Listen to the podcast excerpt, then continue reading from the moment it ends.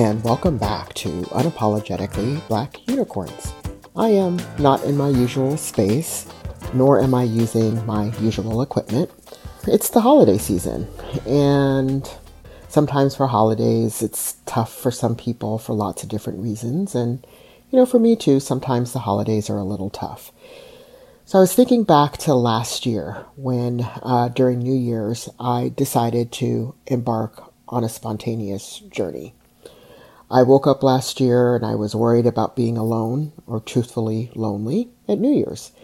And of course, images of couples kissing at the stroke of midnight or, you know, people at New Year's Eve parties clinking their glasses. And then the worst part for me was driving on the road with people who, I don't know, maybe they weren't using their wise minds about whether or not they should be behind the wheel of a car. So then a thought popped into my head that truthfully, I'm 100% in control of what it is that I want to do and how I want to do it to bring in the new year.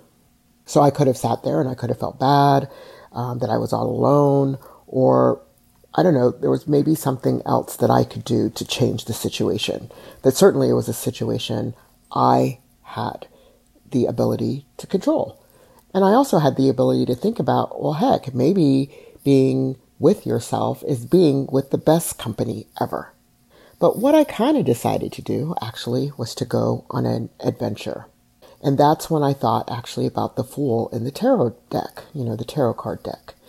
So it's the first in the the first card or the zero card, and when you see a picture of it, it's you know a person sort of dressed up as a fool, kind of with a knapsack over their shoulder, and they're stepping over a cliff. I don't know. It doesn't seem like such a good idea.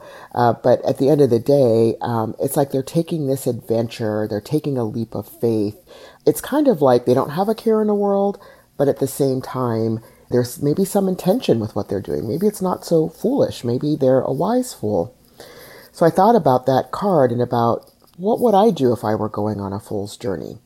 And with a level of spontaneity and planning, I decided that in order to bring in 2023, I was going to actually do it literally by taking a trip into 2023.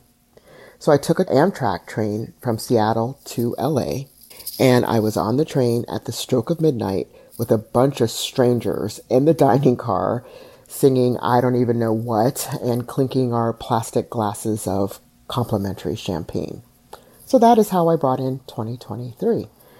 And I've been thinking about that train journey and why it was that I tried something new and adventurous in 2023.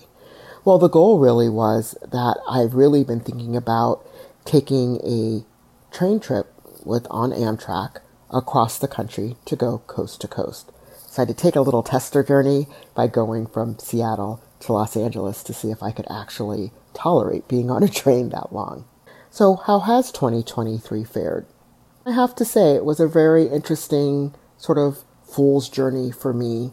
It was kind of like very much what happens in a tarot deck.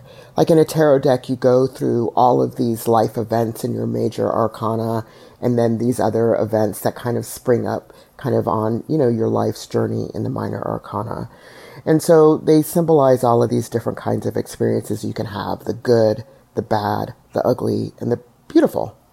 And I pretty much had all of them more or less, except maybe the tower card, you know, that catastrophic thing that can happen um, in one's life. But even though it seems catastrophic, especially in the moment, usually something good comes out of it at, in the end.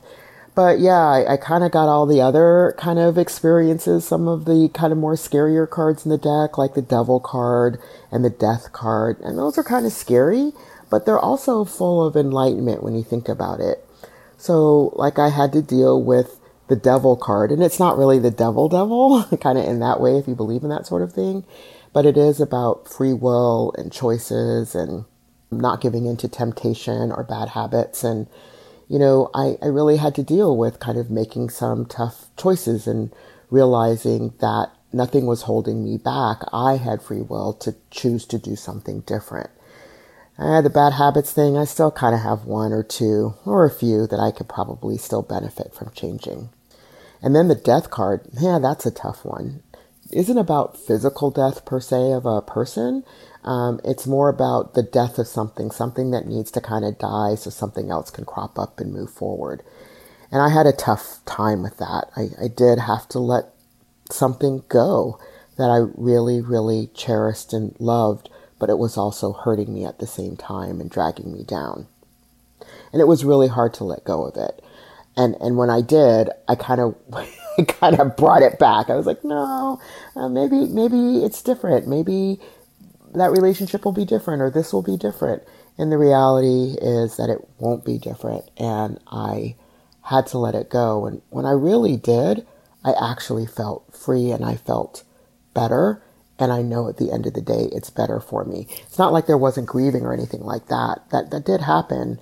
But day by day by day, I got stronger to leave that thing behind. So, you know, the Fool's journey isn't all doom and gloom. And last year wasn't all doom and gloom. It was actually a pretty cool year. I met, up, you know, new people. I, I tried to go out a little bit more than I usually do. I learned a lot of new things, like the, the Three of Cups in um, the tarot is a picture of people celebrating. And, you know, if I've had um, great opportunities to celebrate. There's another episode about me getting an award, and that was a major celebration with people who have impacted my life deeply. So, you know, that was a major thing, and that was a major celebration that happened in 2023. So, the Fool is all about embracing new beginnings, expanding one's horizons, and willingness to take risks, guided by a sense of intuition. So, you know what? I, I think I did that in 2023. I, I was the wise fool. I want to say I was a fool. I'll say I was a wise fool. Last week was Christmas or the holidays, and this week it's actually New Year's Eve and New Year's. And I'm on my train again doing that figurative and literal train ride from one year into the next, leaving behind 2023 and moving into 2024. And, you know, we talked about, like last time I was talking about how the ocean has a particular sound that helps me push out the things that are kind of icky and pull in the things that I desire, the, the good things, the good feelings, and push out the traumas and push in the good things. And, you know, I kind of do the same thing on a train. A train has a particular sound. Um, when it gets going, it has that clickety clack sound, which I won't make. I'm sure the producer can find a nice uh, train sound. And it has this rhythm. And the rhythm is almost like, okay, I'm going to say it, a lullaby to me. It just relaxes me. Once it gets into that clickety clack rhythm, and every once in a while, when the horn toots for whatever reason, it it reminds me of like the same thing at the ocean when the birds start to sing. Okay, I know a horn um, of a train does not sound like a bird, but there is something about it that reminds me of where I am and kind of keeping me in that space of total relaxation yet moving forward. Um, the movement of the train and the clickety clack sound all working together that is kind of like a deep meditative kind of thing. I, I don't know how to describe it. If you all know what I'm talking about, like let me know because I, I hope I'm not the only one who feels that. And if I am, cool, yay, lucky me. The other thing that I, I I get is the visual stimuli of the countryside when you're driving, you can't look out the window and, and take advantage of seeing the entire countryside because, well, you know, you're supposed to be paying attention to the road. And, and sometimes when you're in the passenger seat too, it is all just kind of going by too fast. But in the train, there is this ability to listen to the sounds, look at what's happening outside of the window. If I want to talk to people, I can. If I don't, well, I don't have to do that but it all is about that leaving it behind. The clickety clack of each click and clack, if you will, is something that the train is moving forward. Um, and so I'm going into that next thing, and that last clickety clack is that thing that I left behind. And again, if this is a hard time for you, I know for New Year's, again, I'm always worried about being alone or being lonely. Um, and this is one way that I can conquer that concern and move forward into the things that I'm hoping for 2024 and leave the things behind for 2023. And I'm really looking forward to what our podcast is going to be doing in 2024. It's going to be pretty much the same thing, talking to cool people about the things they're doing. And um, I'm looking forward to talking to more people about not just mental health, but the intersectionalities of things that are really coming up across our nation around um, people who are homeless and the intersection of mental health, disability justice as a psychiatric disability, and all the intersections of like racism, sexism, you know, homophobia, all of those things that are in this intersection, but centering disability through a disability justice lens and talking to people who do that kind of work. So as I take this train trip, I'm thinking about the clickety clack. What's going out? What did I leave behind? Clickety clack. What am I moving into? I hope you have a wonderful, wonder filled new year and that if this is a tough time for you, again, no, you're not alone. I'm there with you and we're going to go through it together. See you next time in 2024 on Unapologetically Black Unicorns.